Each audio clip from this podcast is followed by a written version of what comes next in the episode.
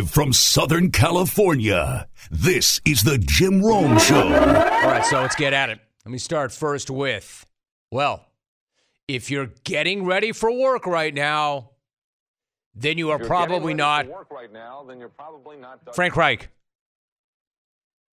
Frank If you're Reich. getting ready for work right now, then you're probably not Doug Frank Collins. Reich. If you're getting ready for work right now, then you're probably Frank not Doug Reich. Collins. Frank Reich. If you're getting ready for work right now, then you're probably not done. Frank. Reich. Getting ready for work The right thing now, is, I, I don't want to pile on. Well done, Alvin. I don't want to pile on because that's not cool. Somebody getting fired is not cool. There are a lot of people. Well, it's one thing if you're wealthy and you're getting fired, then it's a little less not cool. But nobody losing their job is cool. I'm not looking to pile on. That's just that, Alvin. Alvin. That's just that famous soundbite that you clones love so much. And every time somebody gets fired, you rush to Twitter with if you're it. getting ready for work right now, then you're probably not Frank Doug Reich. Collins.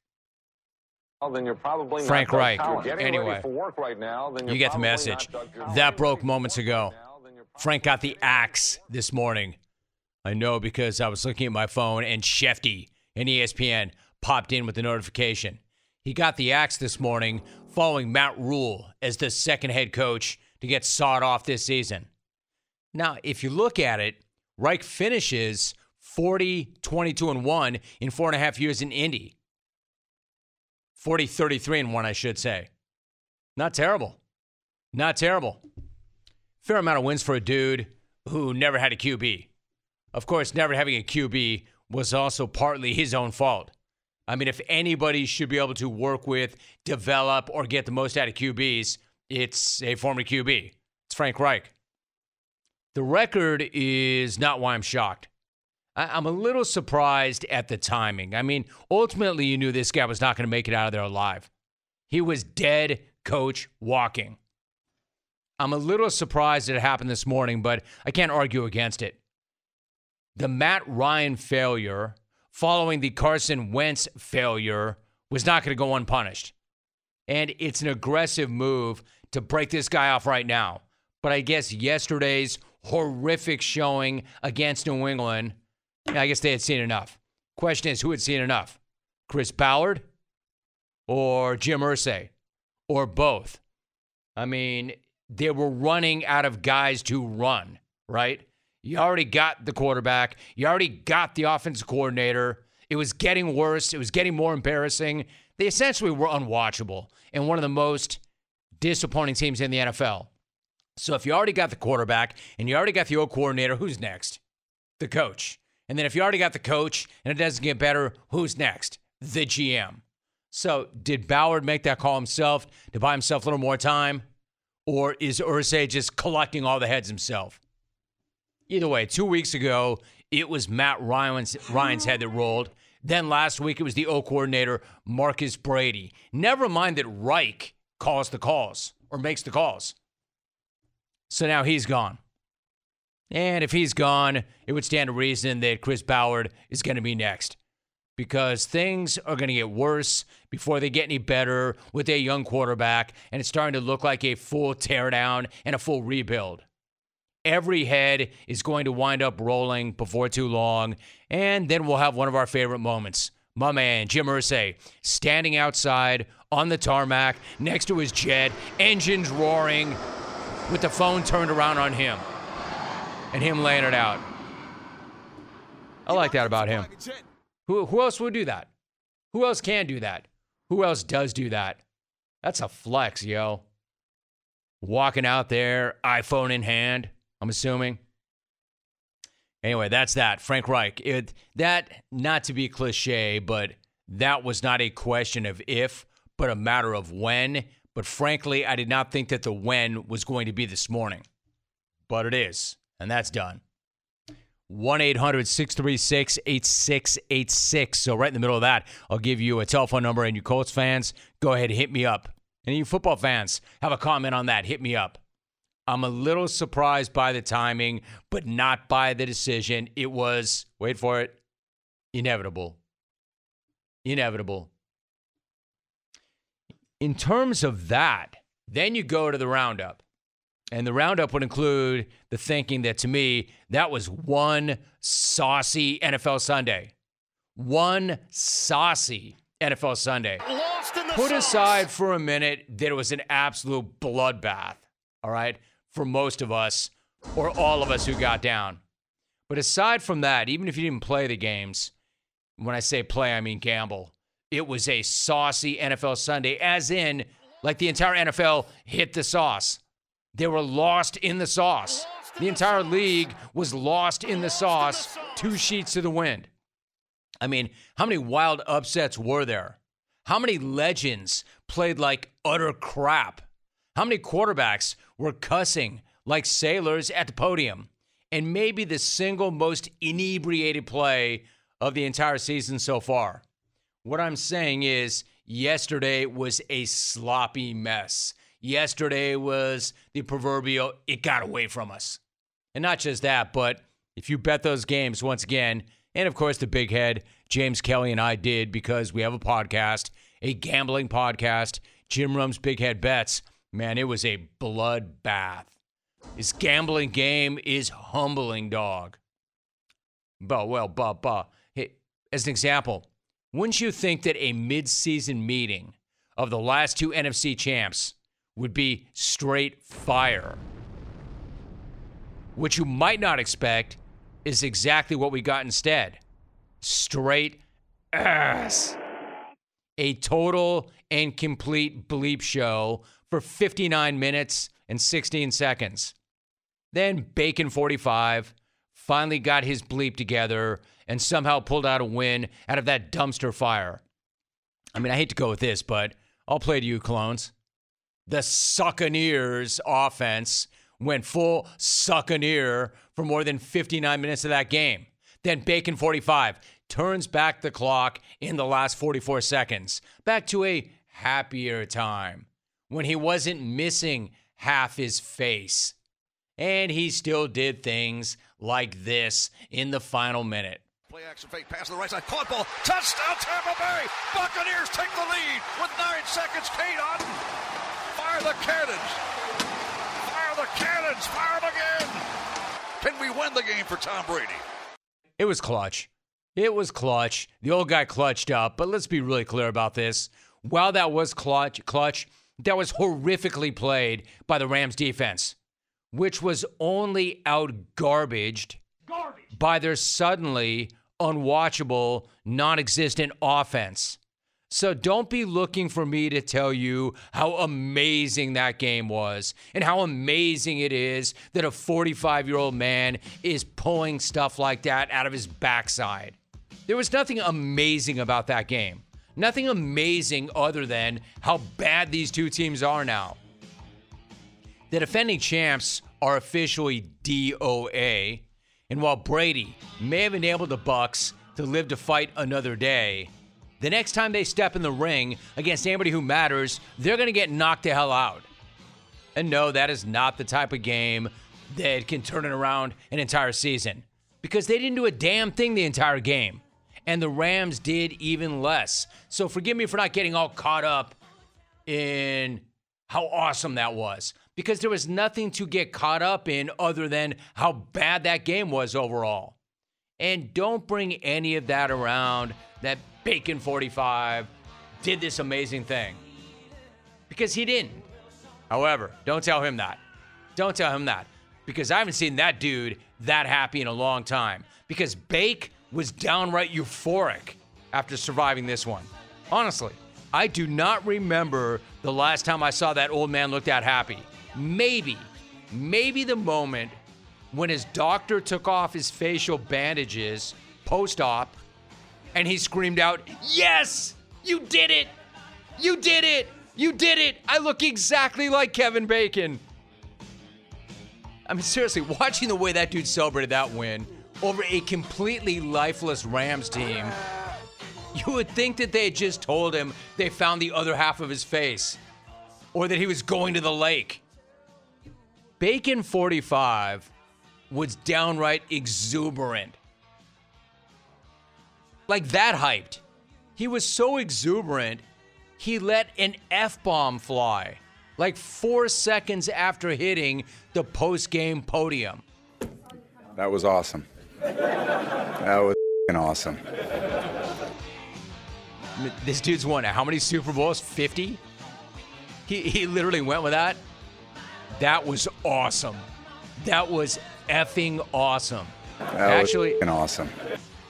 I mean, actually, dude, it, it was anything but.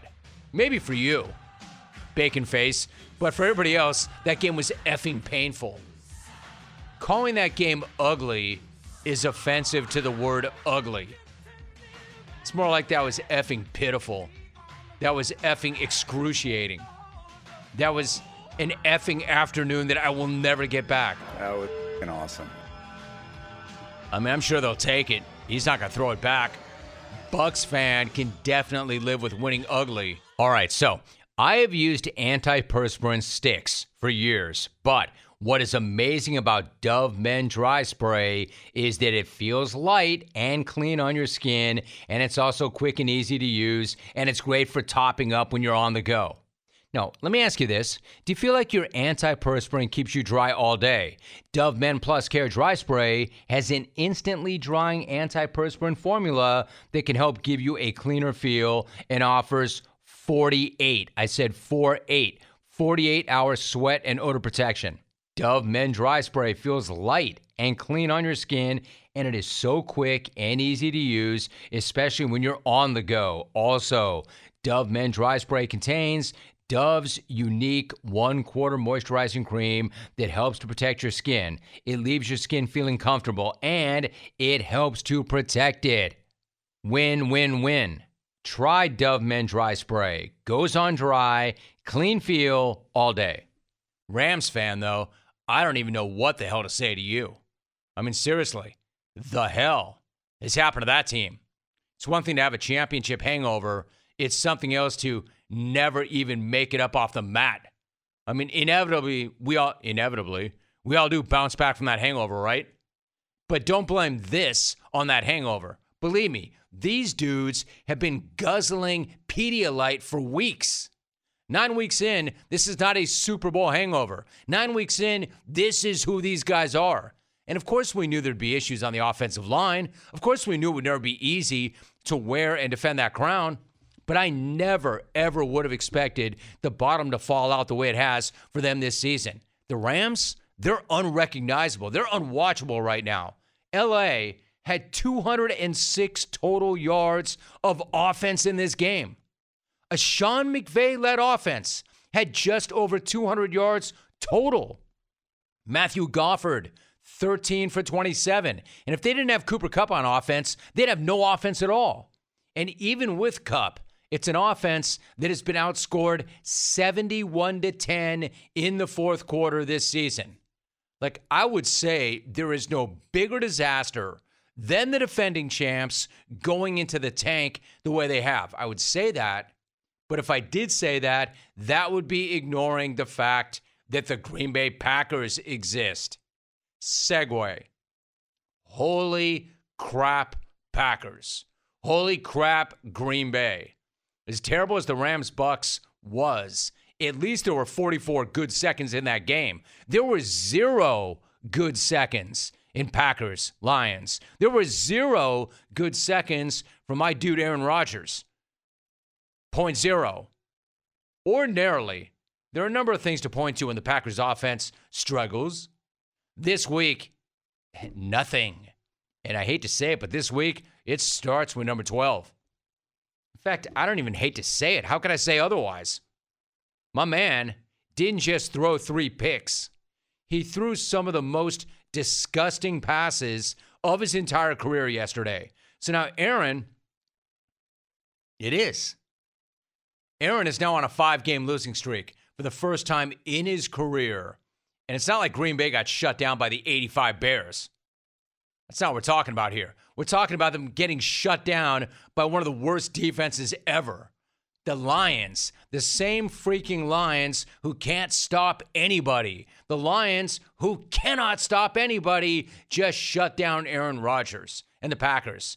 You know, the same Lions that are 32nd in total defense, 32nd in scoring defense, and have allowed at least 24 points in every single game this season until yesterday when they locked the Packers up and shut them down and held them to nine points. Nine.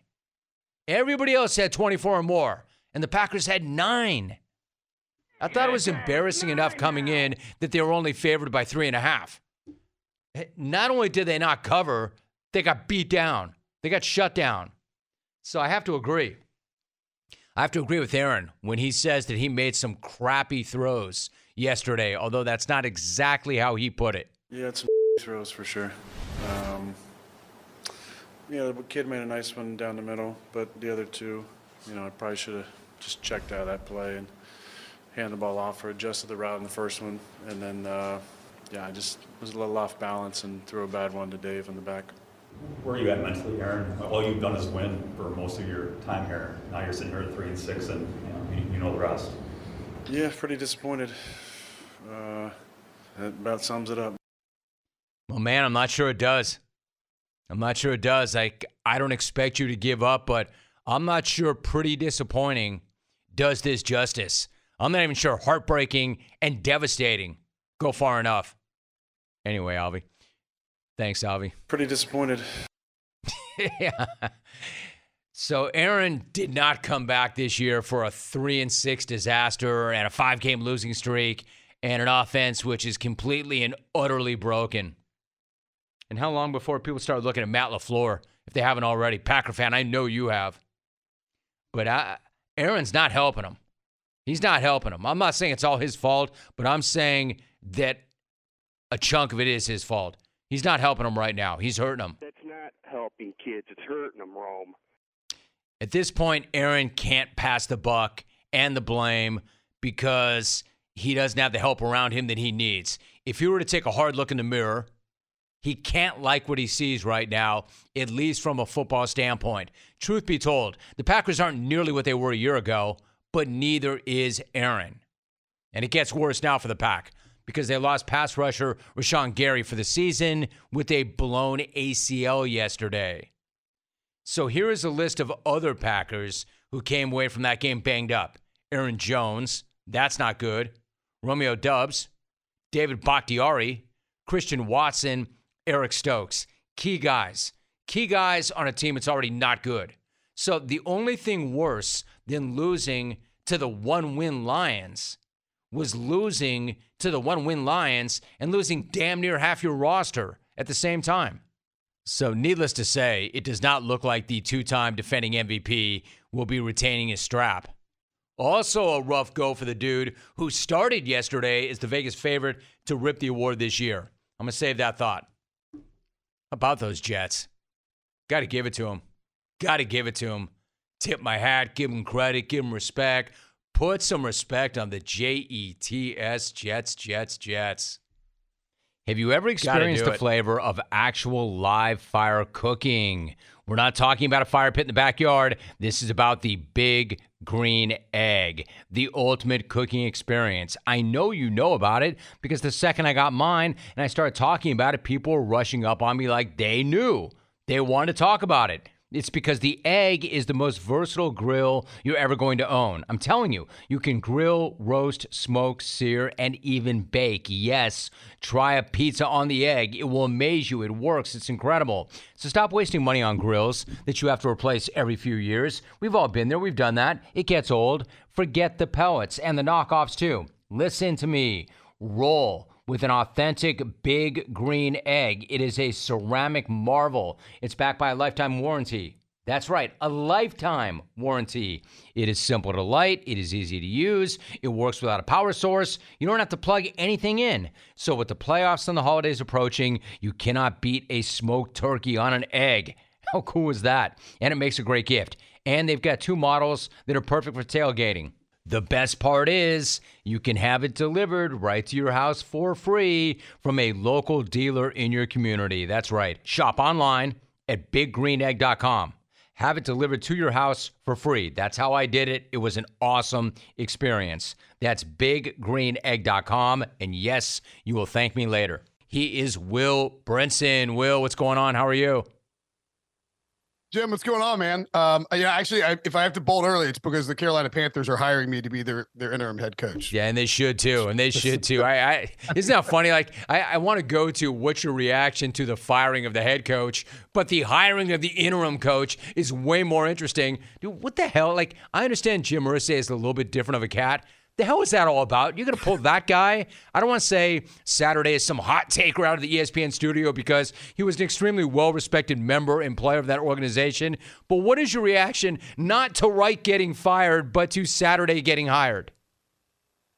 I was doing local radio here with my buddy Adam Gold when like the tweet when I saw the like the the the tweet come across, and I, I literally was unable to think uh, of like I was unable to answer whatever question he was asking me because I was I was too busy wondering why how are you hiring Jeff Saturday as your interim? I, I, I you look at this, Jim, and it's very clear to me based on what has happened over the last let's just think the last four weeks really in in totality, and you have Sam Ehlinger. First of all, you have Sam Ehlinger, you know, Matt Ryan bench. Sam Ehlinger's put in, despite not having ever take, you know, taken a single NFL throw in the regular season game in his career. Some preseason stuff. Um, you have Frank Reich fired. You have, by the way, uh, Jim Irsay going ham for 15 or 13 minutes on Dan Snyder at the owners' meetings just a few weeks ago, and now you have Jeff Saturday being hired. Uh, Saturday, of course, a legendary member of, of, the Colts, a Ring of Honor guy. Um, certainly, I mean, probably got Peyton Manning's endorsement, I guess, for this. I, I don't know, but it, all of it, it is very, very clear to me that Jim Irsay is the guy who is pulling the, you know, pulling the strings with the Colts in terms of their personnel moves, in terms of their uh, coaching moves, in terms of really everything. And no offense to Jim Irsay, but I'd rather have somebody who is a little more uh, a little less of a different cat and a little maybe more in touch with the the the NFL world uh, outside of the ownership perspective who's pulling the strings and who's making the moves and is responsible for the decision process in Indianapolis. Will Brinson joining us. In other words, let the football people make the football decisions. I don't know. Again, I like Jeff Saturday, Will. I'm just going to say this. It seems to me if you're going to make a move like that and you're going to go into that organization to pull that guy out and bring him back, if Brian Windhorst is available, you hire him.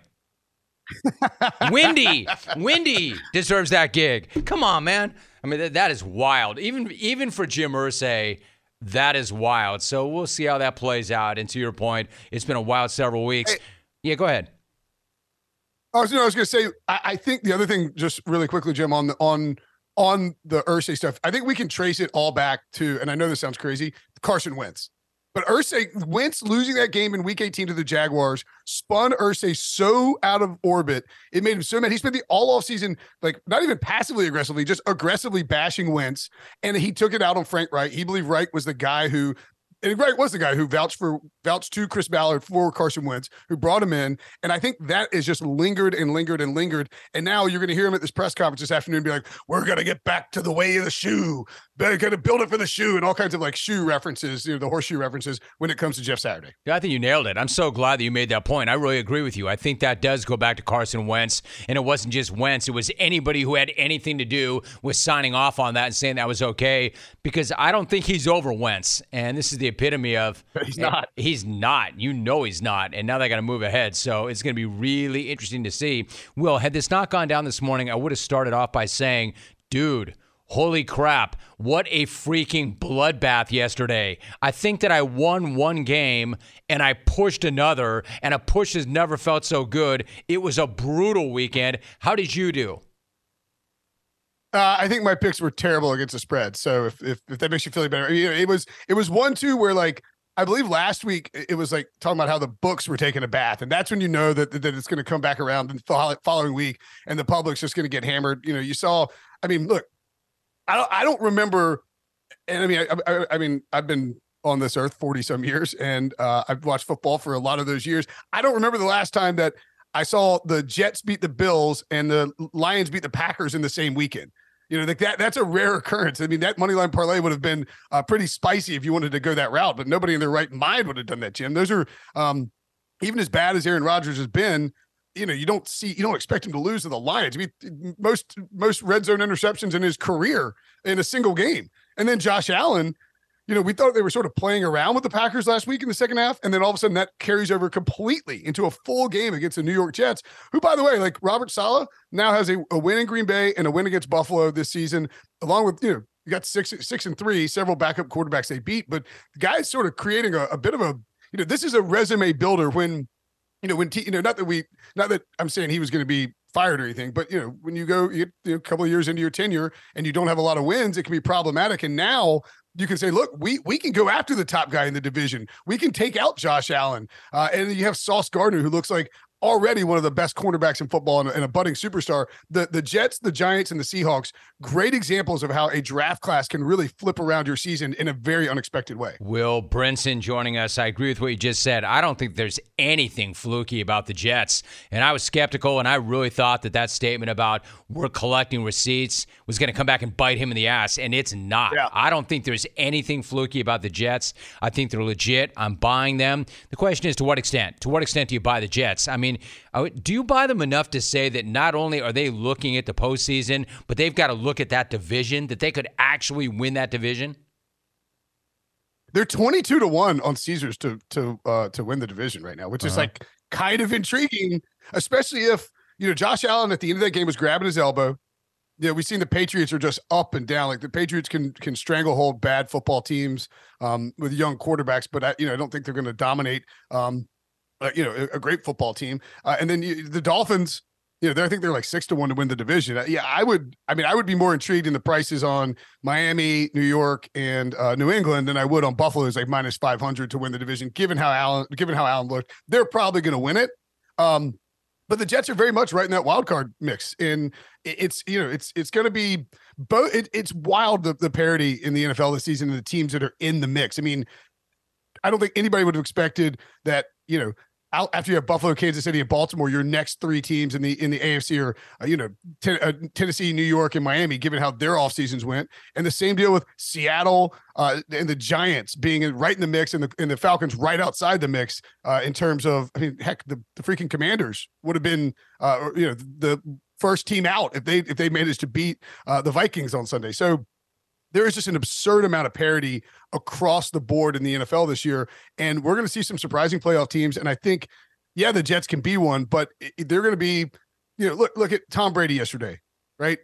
Throws a touchdown with nine seconds left. I think it's the second latest game winning touchdown he's ever thrown in his illustrious career. Um, that's the difference between being three and six and feeling like your season might be slipping away and being four and five, which is not impressive, but does put you uh, in as the four seed if the season ended today. And so I think it's going to be these next four to five weeks. We're going to see a lot of these games that are decided by very close margins, and and that's what we'll look back on saying, did you know, did this team make the playoffs? Did they not? And, and so I long-winded way of saying yes, the Jets can make it, but it's so so razor thin margins in the NFL that these next few weeks will really decide uh, whether or not they go. Oh, right, like week to week, we have no idea what we're getting. Did you know that a fire department responds to a fire every 23 seconds? Smoke and carbon monoxide alarms help provide an early warning in the event of a home emergency. Having enough first alert smoke and carbon monoxide alarms is one of the best things that you can do for your home and your family. So install alarms on every single level and in every bedroom of your home. Once the alarms are installed, it's then important to maintain them by testing them with regularity. And remember, alarms do not last forever and they need to be replaced. Also, please remember, alarms don't last forever and they need to be replaced at least every 10 years. If you cannot remember the last time you replaced your alarm, it is best to replace the unit completely. For a replacement option, my favorite is First Alert's 10 year sealed battery alarms. 10 year sealed battery alarms are convenient and they eliminate the need for battery replacements for an entire decade. For more information on fire safety products, safety tips, and educational activities that you can do at home with your family, go to firstalert.com slash fire prevention month. Will Brinson joining us. I got a text from a buddy of mine, Will Craig Dato. Craig Dato is a guy who works on Sports Injury Central with the Pro Football Doc. And full disclosure, I'm an investor in that company and I'm on the advisory board. But he did send me this. They've got a video up on their site right now and it's talking about Josh Allen and that there's no guarantee that he'll play this week. And again, this is what they do on that site. They analyze injuries and that he had a similar elbow injury in 2018 and he missed four games. So what I'm saying is I don't know, and I'm just looking at that. That elbow tight, that that twinge that he seemed to have, that tinge, that may not be nothing, and in fact that might be something. There may be an issue there with Josh Allen, so that's something worth watching. Your point, Will, before you go about how Tampa Bay got that win, the difference between winning that game and losing that game, and what that might do, and how that feels. What about the Rams? I mean, what about the Rams? We knew that they were going to have some serious issues. We knew they'd have problems up front on the offensive line,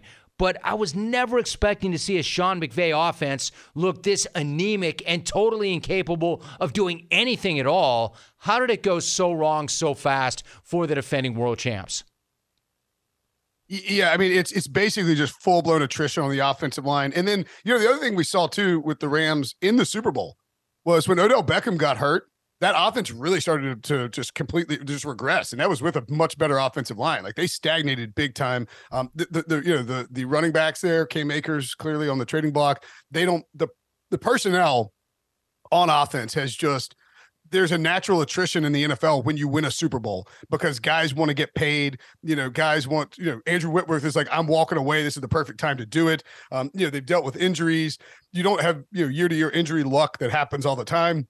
And then sometimes you lose these close games. Like this, neither team played well in this game. I mean, you, you don't you don't feel great. I mean, you feel great about winning, but you don't look at it and say, "Wow, our offense finally started clicking." This is a case of just stealing a win and, and just hoping to have the ball last and, and, and pulling it off. You know, for me, it's been tough because yeah, I, as the as the founder of the Matthew Stafford to the Hall of Fame at the Rams in the Super Bowl uh, uh, uh, uh, program here, like I've been getting lit up every time Stafford does something bad, but I don't put it on Stafford. I think it is about the lack of an offensive line and you know, it's just tough to adjust to that. You can't there's nothing you can do to really fix it other than just hope those guys can play and sort of figure, you know, get some continuity. They don't have any continuity, and that's what they'd had on that offensive line for a while. So I think to me, that's the biggest issue for them. And there's just not an easy in-season fix for an offensive line that that took some major hits because you went and won a Super Bowl and guys got paid or guys retired and or walked away, etc. We're talking to Will Brinson, or or he somehow transforms and morphs into Joe Burrow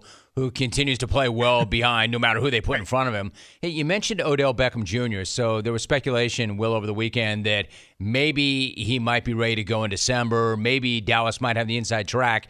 If you had to guess, how effective do you think he'll be when he does come back, and where do you think's the best fit or where he might end up?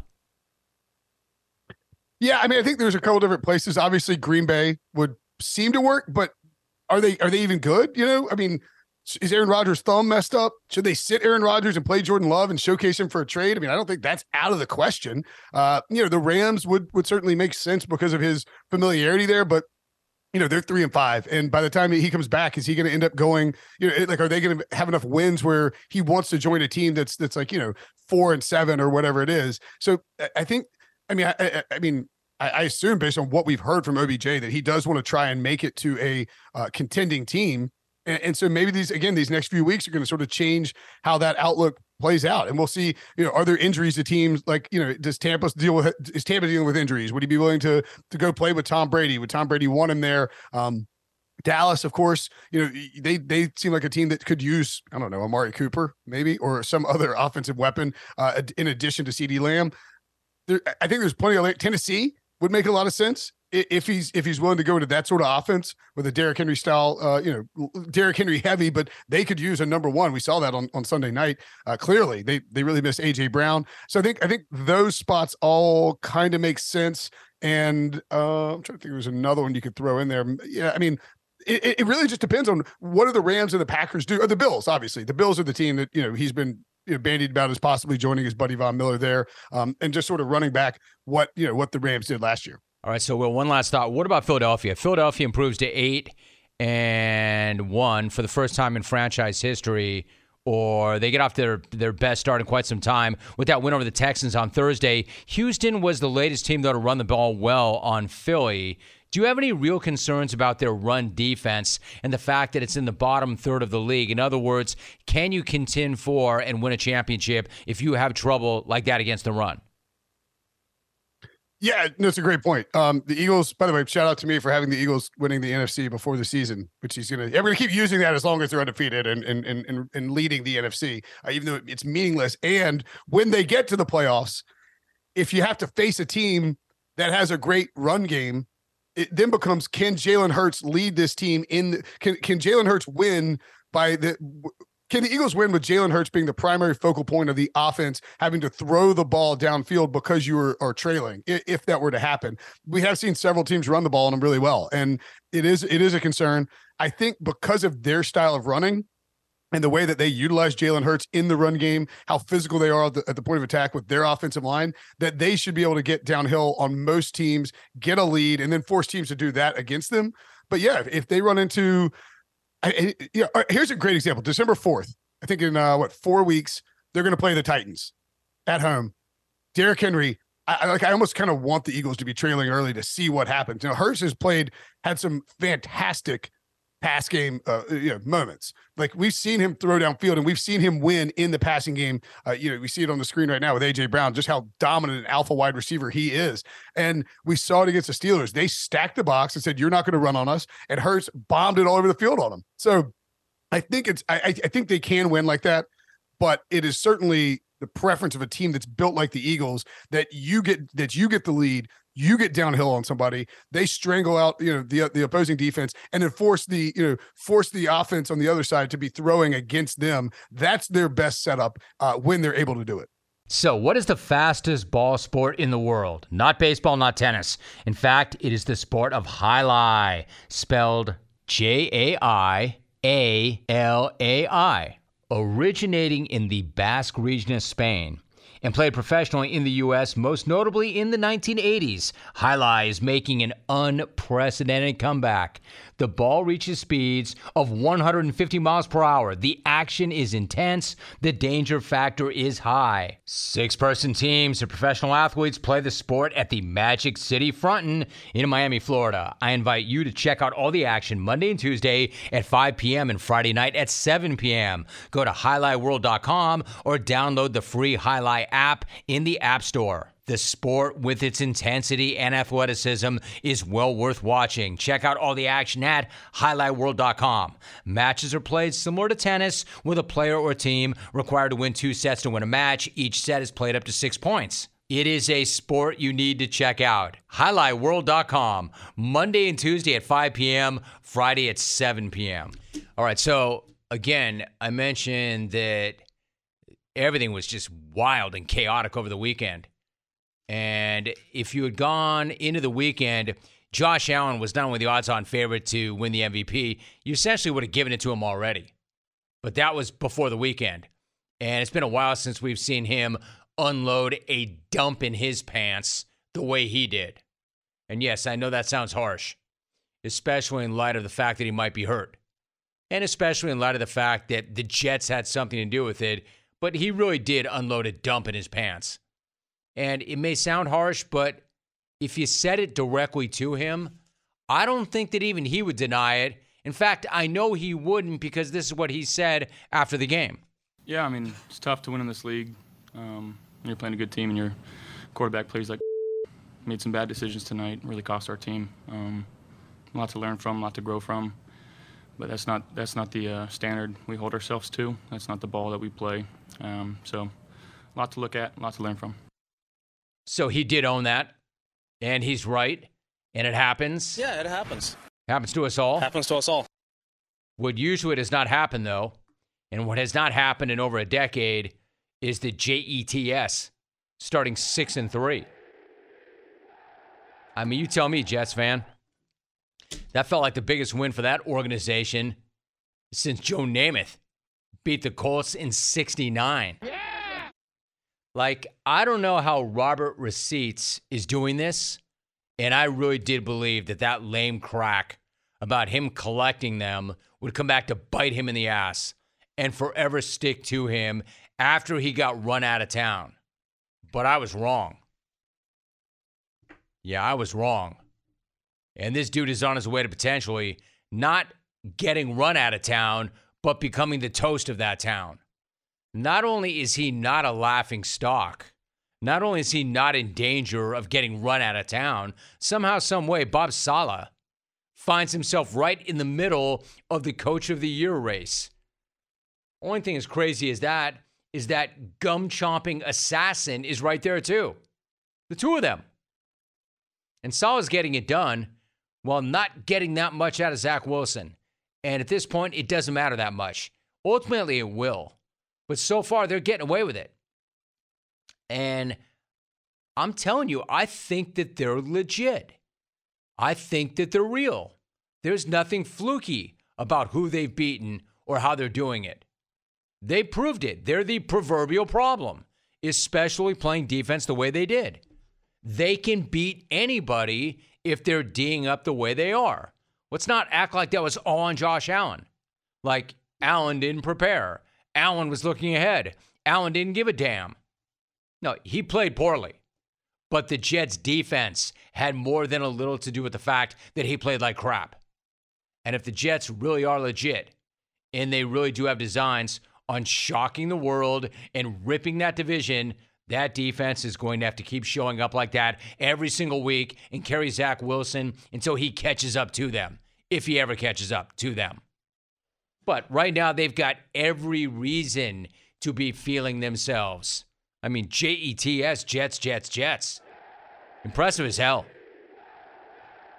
Really impressive.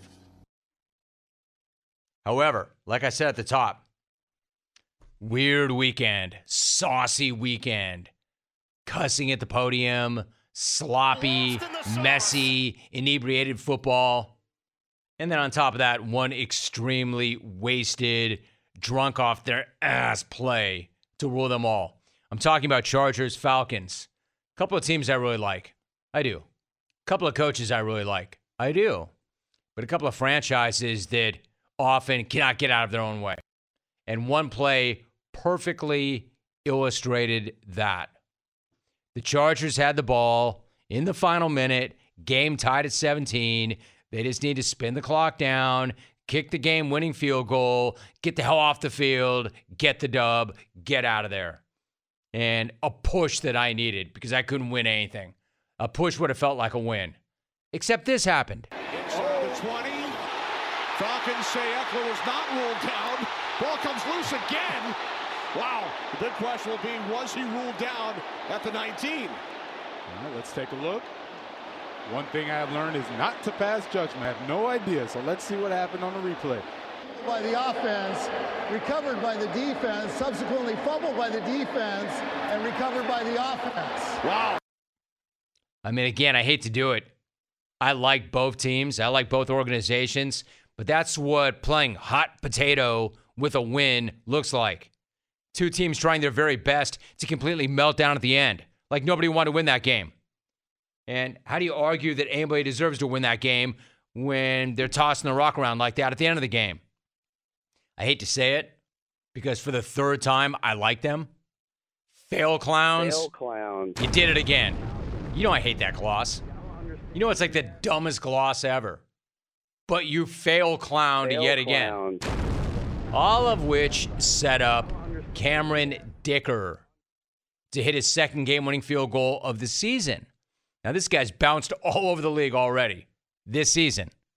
He first came as a member of the Eagles, or his first game winner came when he was a member of the Eagles. Then yesterday, he walked it off in the ATL for the Bolts, which gave the Chargers social media team the opportunity to thumb this out. And I quote Big Dicker energy.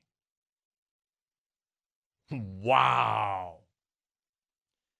Were the Chargers' social media sauced as well?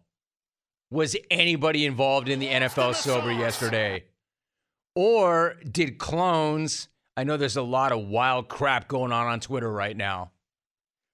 Were the clones somehow able to hack into the Chargers Twitter account? Because that sounds exactly like something one of y'all would tweet. I was expecting more of the same too. Once that one got pushed out there and stayed out there, I expected something like, I don't know, before the game, Dicker ate a fish basket at Long John Silver's. or maybe chase that with Dicker has the kicking power of three legs. Or my man came back from Halloween with a whole bag full of peanut Oops. Just one of those saucy, sloppy days in pro football. Hopefully, everybody got hydrated, Pedialyted or Pedialit, slept it off.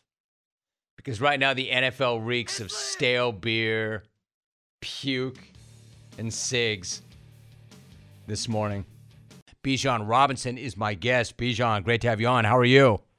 Man, I'm doing awesome. I'm doing awesome. I'm, I'm glad to be here. You know, being able to talk to you. Uh, um, but yeah, it, it, I'm, I'm doing great. Good, dude. Good. And it's great to have you here. And I'm really happy to talk to you, too. So, you had an enormous game, as I mentioned, against K State. In fact, you ran for 161 yards in the first half alone. I know you're always going to like your chances, but do you go into a game like that, in an environment like that, with a mindset that you're going to go there and dominate on the ground the way you did? Yes, sir. Yeah, man. Well, first of all, you know, I just want to, you know, say it's a blessing, you know, to be able to have the opportunity to to get to play there. Um, but yeah, man, the you know the whole week we just been harping on, you know, being able to run the football on a team like that, and you know they're a really good defense. So, you know, we we knew that we needed to attack them on the ground to, you know, obviously end up, you know, winning the game. So it was it was it was a mindset type of game for me and, and all the running backs, but we understood that you know, we need to get the ball, you know, on the ground so we can have the opportunity to, you know, open up and pass the ball um, so we can win the football game. Bijan Robinson joining us. In terms of mindset, I wonder, a couple of weeks back you had one and a really good opportunity against Oklahoma State, but it got away from you in the fourth quarter. How determined yeah. was everybody to make sure that that did not happen again, that that could not happen again? Yeah, I mean, we, we were all determined. Uh, you know, the, those experiences on the road of – you know, not being able to pull them out in the fourth quarter, you know, we we were understanding that, you know, it, it was time to start, you know, finishing these games and, and finishing them the right way. Um, and, you know, just just having the toughness to being able to, you know, win in any environment that we're in and not and not just, you know, come here at home and and do that, but but do it away too, and, and understand that you know every game's a, a big game for us. You know, no matter what it is, home away. You know, we got to go in every game with the mindset of you know wanting to dominate and and take control of the whole game. I mean, Bijan, you are Texas. You're the Longhorns, so you're right. Every single game is going to be huge. But I'm curious yep. when you talk about going on the road like that, like how critical was it to get that huge win against a top 15 team on the road? Like how big was that for your group and for the program? Oh man, it was it was, it was huge. Um, but it was big because you know now now it gives us the the confidence and the motivation to to keep on, you know, you know, winning and, and being the team that we want to be ultimately, you know, in the end. But you know, having a game like that and winning a game like that to have to now have the opportunity to play a game, you know, this Saturday against TCU, you know, it's a huge confidence boost, and and I think that all the players are are ready to go and and their mindsets are, you know, ready to you know to dominate on Saturday against you know TCU. Bijan Robinson is joining us. You know, how about we put some respect on the defense? How much did your defense oh. show you in effectively saying, "Hey, man, it's our time. We need to make a play. We got to get off the field. We got to finish this and get it done." How pleased were you with the way they clutched up?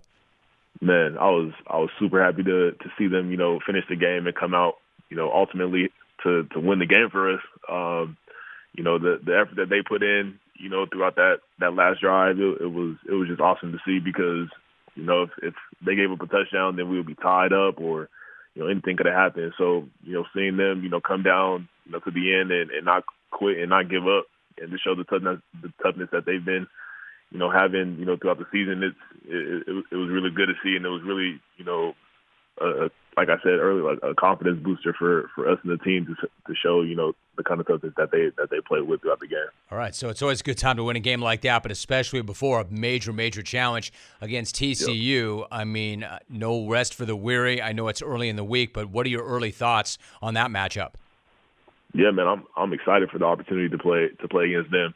Um, you know, they're they're a good team. They've been a great team this year. Uh, they they play as a team, and you know, they have an undefeated record, so you know to be able to play up against a, a team like that, you know, here at home and you know, just have the opportunity to, to execute the the gifts that God's given me and, and this whole team. You know, I'm I'm excited for that opportunity, and I'm excited to you know play play up against them. All right, so I can tell. I I know you're locked in. You're locked in for everything that's going on on the field. I want to ask you about a couple of things off the field that are really interesting to me, like name, image, and likeness deals have changed college Yes, sir. Tell me I'm wrong, but you made headlines when you partnered up with a local Lamborghini dealership in Austin, which included a lease for a car for this year. My man, that is a very, very exotic whip. What's it like Yes, to roll around in a rig like that? Man, it's cool. It's it's you know, I, I for me, you know, it's it's a car for me, but I understand, you know, that's that's a really you know really cool car to be in, but you know, it's it's a obviously a blessing and and a cool cool deal to have, you know, especially for a college athlete. But you know, for me, it's it's just a cool opportunity for other college athletes to to go big or or to do something like that, um, and not not be afraid of you know trying to get a deal with somebody of that caliber. But you know, for me, it's it's a cool cool cool deal. You know, driving in that car, and you know, I, I try not to you know boast about it too much. But yeah, it's a it's a cool opportunity for sure. You bet. Take advantage of it. The other thing is, you've been putting some of that NIL money to good use. Before the school year started, you donated more than $3,000 worth of backpacks to a local charter school. Why was that something you wanted to do?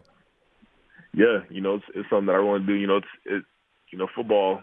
Football is a is, is the platform that you know God put me on, but you know, he he put me on the platform to, you know, execute it outside of football as well, and, and understand that you know there's so many more important things out in the world that you know they're other than football. Um, and you know, I know that these kids, you know, can't afford can't afford a lot of things, and they couldn't afford a backpack. So you know, the school that I I put it to, you know, I made sure that they all got a nice backpack, and they all just you know had the opportunity to to talk to me, and for me to be a for me to be a friend to them. So you know, that that's what I like to do the most is, is help people out and to you know let them have an opportunity to you know get some things that they might not have have had or or, or, or wanted before. So that that was, that was my main goal behind it, and you know it was just an, op- uh, an awesome you know thing for me to to do that for them. It is. Good job. Bijan Robinson joins me for a few more moments, one of the top players in college football. When you talk about platforms outside of football, I know you are an aspiring actor as well. We all know Matthew McConaughey is a huge Longhorn fan. I know Yep. you've done some work with him. What do you two work on, and what are those sessions like? Yeah, I mean that's that's my guy. You know, that's that's a big brother for me. Um, you know, a huge mentor for me. But you know, we talk all the time just about you know not just acting, but like just life. Uh, we'll talk about the game after the game, and you know he'll he'll give me the some pointers and some tips on you know what he saw on the TV or what what, what I could have done better with. So you know it's it's one of those just like big brother um, relationships, and you know you know, hopefully in the future, you know, we can grow to do something, you know, really cool, really special. But, you know, right now it's it's, just been awesome having them, you know, just being able to talk to him, you know, all the time and, you know, every single week, you know, me and him will have conversations just about, you know, just how the family's doing, just how everything's going. So, you know, he's he's really cool. He's really cool, you know, guy to be be, you know, friends with, you know, and, you know, we're, we're just gonna keep growing our relationship from there. Dude, check this. Tell me what's more bizarre. What's more what's more bizarre than a? I was actually in a movie with him once called Two for the Money. Yes, true story. And dude was totally cool about it. Al Pacino was in the movie. Or B, dude, Okay. this, and you you think that's weird? People literally come up to me on the street and say, "Hey, man, are you Matthew McConaughey?" Like I've never understood this. People think that I look like him, and when people ask me, I'm like, "Yeah, I am. What's up?" Yeah, absolutely. what's up? And I sign stuff and I act like I'm Okay. him. Dude, I, I was in Laguna or I was in San Clemente there and I, my wife, and this woman literally walked right by me and she's like, yo, McConaughey, what's up? And she rolled right by me. I'm like, man, that, that was funny. Wow. Isn't that wild? Like, That's I, crazy. I don't get it. That's crazy. I, maybe maybe you don't think that's funny. I think that's crazy. Oh, but, no. but yeah, I Is- own it, it dude. cool- I'm like, yeah, cool yes, I I am. Is it, is it cool if I tell him that, that I talked to you? Yeah, dude. Yeah, absolutely. I would love it. He'll probably go, who? He'll be like, who? Rome who? I, No, I don't know. Yeah, but t- tell him that I'm claiming that I'm, I'm claiming him. Whenever somebody comes by and asks me if I'm him, I say yes, yes, I am. Okay. Would you like a picture, dude? Yep, one more, one more thing. I appreciate that you Yep. because you are a great Longhorn back. There's a history of great Longhorn backs. I know you've also spent time with Ricky Williams. I love Rick. Yeah. I love Rick. What's it like to chop it up with him? And what kind of advice has he given you? man, he he's given me you know, just all the advice, you know, that I've been that I've been needing since I've been here. You know, just having him, you know, go through go through everything here, you know, as a, as a great running back, but especially, you know, just a role model for people to see that, you know, Ricky Williams is is who he is. But for me, it's it's a it's a brother for me. You know, like like with Matthew, you know, he's a he's a bigger brother for me. Always we always communicate. He always just asking me questions on on how I'm doing and, and making sure I'm doing the right thing, you know, on and off the field because you know he's been through it here and you know he he's seen it at a at a really big big level for himself. So you know he's making sure that I'm on you know that same track and doing the right things and you know not getting distracted by anything or, or anybody. So you know having him you know give me those type of pointers and those type of tips you know all the time. Him and Earl Campbell, um, you know it's it's obviously you know, something that God is, is implemented from not for me in my life, you know, this whole time. So, man, I, I love I love Ricky and you know just everything that he's done here, and now that he's helping me, you know, try to be at, at his level. It's awesome. All right, so one last thought because you mentioned Earl Campbell. I'm glad you did. Like that would kind of date me, but I'm telling you, yep. I don't know if you've watched like old video of him. My man was oh, a yeah. monster, dude. He was a oh, yeah. monster. How's how's he doing right now in terms of health, and what's it like to spend time with him? Yeah, yeah, he's he's, he's good.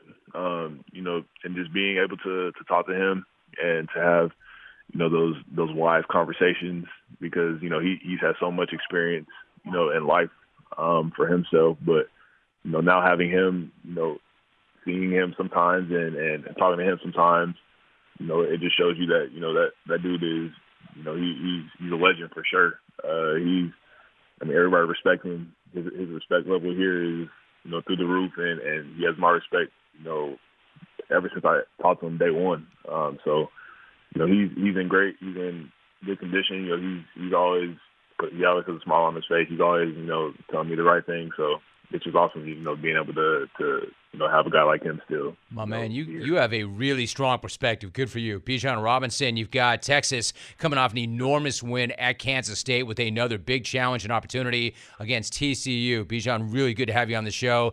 You you Yep. tell tell McConaughey you that his twin brother Rome chatted him up Yep. on the show, and we'll see if he even knows. right? I got you. Yeah, I will. I, I will. appreciate you, man. Good looking out. All right, good talking Yeah, to you, man. man. Jim, what's going on? What's up, John? How you doing? I'm doing all right. Never mind the phones. I got to witness that Jet Buffalo action yesterday live. And in typical Buffalo fashion, they come in, you know, loud as could be with their Buffalo, let's go Buffalo chants and everything. You know, they got things going on. It's looking like a Super Bowl year for them. They sit in their seats. they're- And then all of a sudden, it happens as usual. They wide right field goal miss, right? They're up 14 to 3 and then all of a sudden the tide turns and the crowd gets lower. The the stench gets a little bit more and Buffalo once again craps in the bucket, Jim. I mean, it was funny to witness live. You see them coming down the escalator like they just ate a box of lemons. They got construction boots that they wear, their work boots. I don't understand why, because 90% of them are unemployed, like my friend said. I mean, it was just a wild. And the Jets defense went ballistic, Jim. It was it was a great thing to see, and that includes my brother and my. John, is this how it's going to be? John, John, Southeast Wisco. Chris, what's going on, Chris? Hey Jim, how you doing, brother? Good, dude. How are you? I'm doing fantastic, man. Hey, listen, Jim. I'm not a psychic, but I have a strong feeling none of my Wisco clone brothers up in the Northwoods will be calling in today. So as per usual, I'll be the great leader that I am and do the heavy lifting. I was certain you would want to hear what the mood is like here in real time. As you might imagine, Jim, Packer fans are distraught after seeing their beloved team get butchered at Ford Field yesterday. What a bleep show led by Red Zone Rodgers. He chased it with yet another cringy post-game presser. There he was, ayahuasca 38, dressed in all black like the omen. Every post-game he rips his teammates, leaving them with tire tread marks on their foreheads as he mercilessly chucks them under the bus in front of the media. Yesterday, it would have been impossible for him to do so, Jim, after he threw for a hat trick on the football field. His on field body language is worse than everybody's favorite ex Bears QB, slash big game hunter, Cuddy. Rodgers' past will put him in the Hall of Fame for sure, but his present is exactly what he deserves. Weekly ass kickings. Hopefully, no more psychobabble from Rodgers, arrogantly lecturing young teammates about self manifestation when he should have brought his lazy ass to OTAs to work with the young guys. Pure and simple. This dude is a total bag. Lastly, Jim, it was priceless to see Davante Adams outscore the Packers' mighty offense all by himself yesterday. Unwar the fans at Ford Field for not throwing dead octopus and hats out on the field like they do at hockey games in honor of Ayahuasca 38's noteworthy achievement. Clones, you can either win with me or you can watch me win. That was a nasty takedown of Aaron. Jungle historian. He knows more about the show than I do. Steve what's up? Man, I feel like I've already archived that call from Chris in Southeast Wisco before. But I, I have a, a little message for Mark in Hollywood, JD in Philly, Rooster from Maverick, and comedian Ian Fidance. Tell me how my ass tastes. Stuck nut. You gotta. This is why he's the jungle historian and not the jungle participant. To Hawaii. Let's give Hawaii a shot. Scott in Hawaii. Hey, Scott, how are you? Aloha, Jim. Aloha, my man. Where? Where in Hawaii? Oahu. Love it. Yes. Hope to see you here someday. I've been there before. I used to go there quite a bit as a kid. Stay at Nice. Waikiki, Royal Hawaiian. Hey, for whatever reason, Scott, my parents, my old man loved the old Royal Hawaiian. That's where we stayed. Beautiful hotel. One of the great Love it. originals. Hey, first time, long time. Just wanted to call in and talk about my Raiders real quick. Not too happy with Josh McDaniels. Have no idea why they bought a Patriots coach in to uh, and a failed Denver coach in to take care of our young squad. With our veterans sprinkled in, I think we got a good squad. We can do a lot of things. We need we need new direction. Um, as far as Mahomes, incredible. The kid's incredible. Philly, sorry about baseball. Your football team's looking awesome. I'm about to break down here, but first time, long time. Always listening to you, Jim. Enjoy your enjoy your podcast. Aloha and out. Aloha, my man. You know what? Go ahead and rack him. Rack him for getting through Rack it. him. Rack him for being able to say aloha and being able to and meaning it. I love a call from Hawaii. Just like I love a call from Alaska. V in the fee. What's going on, V? Jim Zell, Washington. What is up, my guy? What's up, dude? Yo, skol, skol, skol. How about my, yes, my seven and one Vikings? Yes, I'm from the fee, but as a kid in that in '98, Randy Moss was will always be my guy. Hey, Rick, I'm talking about 1998 when I was a kid, not 1898 when you were a kid. But how about them Skol Boys? Let's put some more respect on my boy Kirk Cousins' name.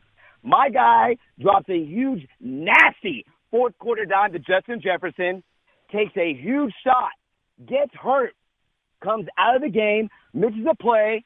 You know, back in our bad luck Viking days, he'd be out for the game. We lose, we lose the next eight games. No, sir. Bert Kirk comes back, drops another disgusting dime to my guy Dalvin Cook, and I mean, you like that? Hell yeah, we like that. We love that. Hey, yo, Chalk, mid call email. Peep your inbox and look what I just sent you. Anyways, back to my take. Seven and one, and I know you saw that plane ride back, Jim Somnia. I know you saw that cold front the boys was bringing. While Aaron Rodgers throws his teammates under the plane, we throw ice on our neck while we on the plane. Turk's got no chill, but his neck will. While the other QBs are doing high knees in the plane, my guy Kirko, Cuz, is covered in ice, giving his team a brain freeze. Now, I'm no fool. I know our schedule wasn't the hardest. And next week in Buffalo is the true test. And I'm not taking that lightly at all. but I can't bleeping wait. End of Cold War. War writ saying, you know I'm old enough to be your father after Carol Burnett tries to hit on him during a game of backgammon. V in the V.